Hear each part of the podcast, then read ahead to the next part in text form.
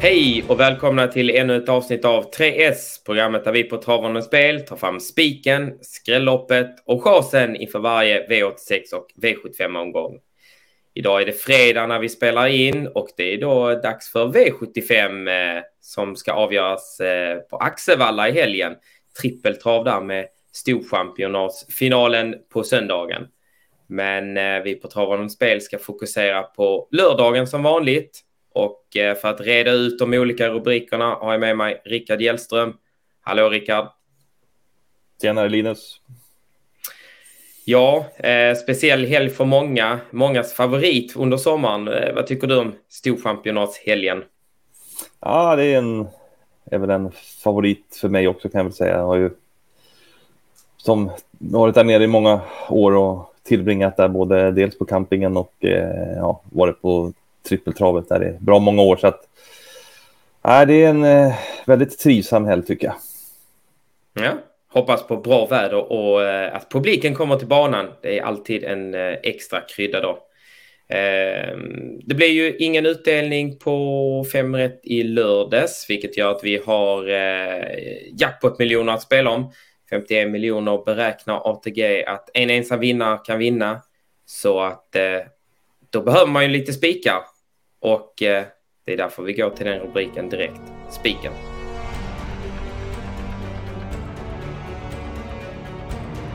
Spiken, då får vi vänta till sista avdelningen. Eh, vi går på en, eh, ja, en inte helt rolig spik, men en spik ska vinna. Eller vad säger du, Rickard? Så är det. Får man inte in spiken, då är det kört. Så att, eh, nej, vi går faktiskt på eh, sex Admiral As där i V75 7 då. Eh, han eh, har väl blandat och gett lite grann här under våren, men eh, han gick ändå bra sist där i, i Halmstad. Bra slutvarv och visar att formmässigt så är det ju inget fel på hästen i alla fall. Och han skötte sig den gången också. Eh, här ser det väl också ut att vara en passande uppgift den här gången nu när han dels har fått framspår också bakom bilen och han kan ju faktiskt öppna från start där. Det visade han ju bland annat där i årsdebuten i år när han eh, från ett fjärde spår öppnade ju riktigt bra till ledningen. Han var ju rent av snabb ut. Tog sig förbi diamanten och utifrån hade ju Milligan School ingen chans att ta sig förbi heller. Så att han eh, är ju snabb när Örjan Kihlström väljer att trycka på den knappen. Och mycket talar väl här också för att han kommer att kunna köra sig till spets efter en bit. Eh, det är i alla fall så vi har analyserat fram det här loppet och ja, när han väl har kommit till ledningen, ja, då känns det ju som det ska mycket till att besegra han. Det är väl mest honom själv emot Då. han har ju på Sola en gång där hoppar han ju kort före mål som, som etta då, men nu ska det vara fina sommarbanor och så där så att eh, ja, kommer han till ledningen så ska det vara en toppchans. En toppchans, det är det man vill höra på spiken. Ehm, och eh, därmed går vi vidare till nästa rubrik. Det är som vanligt skrälloppet.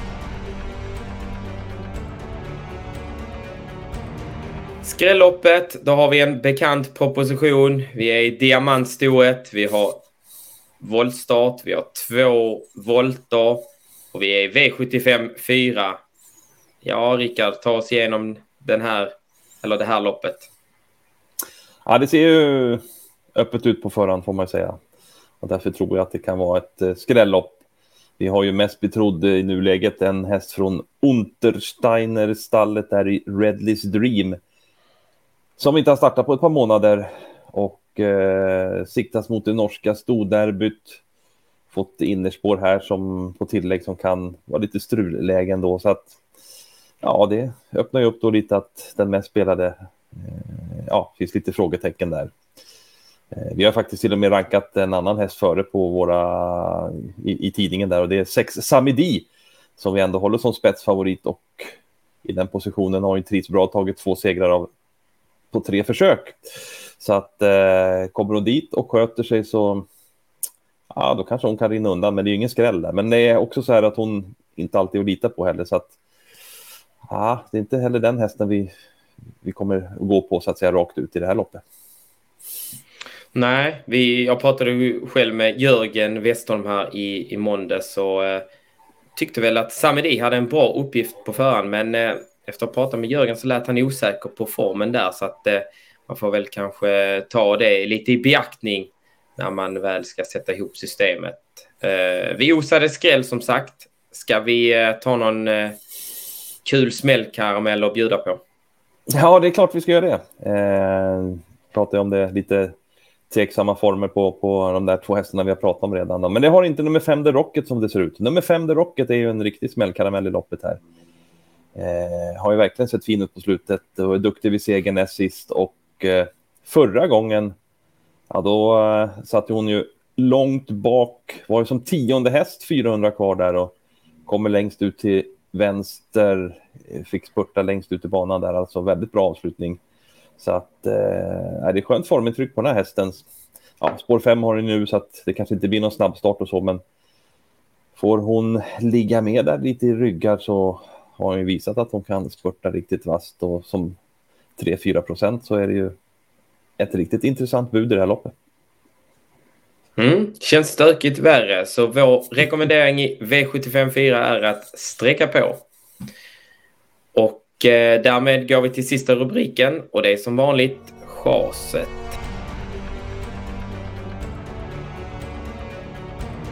Omgångens chas är kanske inte det roligaste på förhand, men vi ska hjälpa er ändå lite på vägen ifall man går i lite garderingstankar. För vi är i V755 och vi chasar bort åtta Argonas. Eh, ja, ska vi börja där, Rickard? Vad säger vi om Argonas?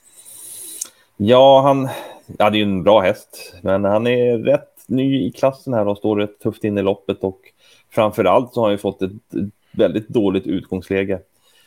Spår 8 bakom bilen är inte det man vill ha när det handlar om V75 och jämna lopp och så, så att det är ju en uppenbar risk för en tung resa oavsett vad han liksom tar vägen. Så att, att han ska vara andrahandare, ah, det tycker inte vi. Vi har ju rankat han en bit ner där, så att eh, eh, man ska nog sträcka på en hel del, fem, sex stycken kanske för att ta med honom tycker vi då, eh, som det har blivit här.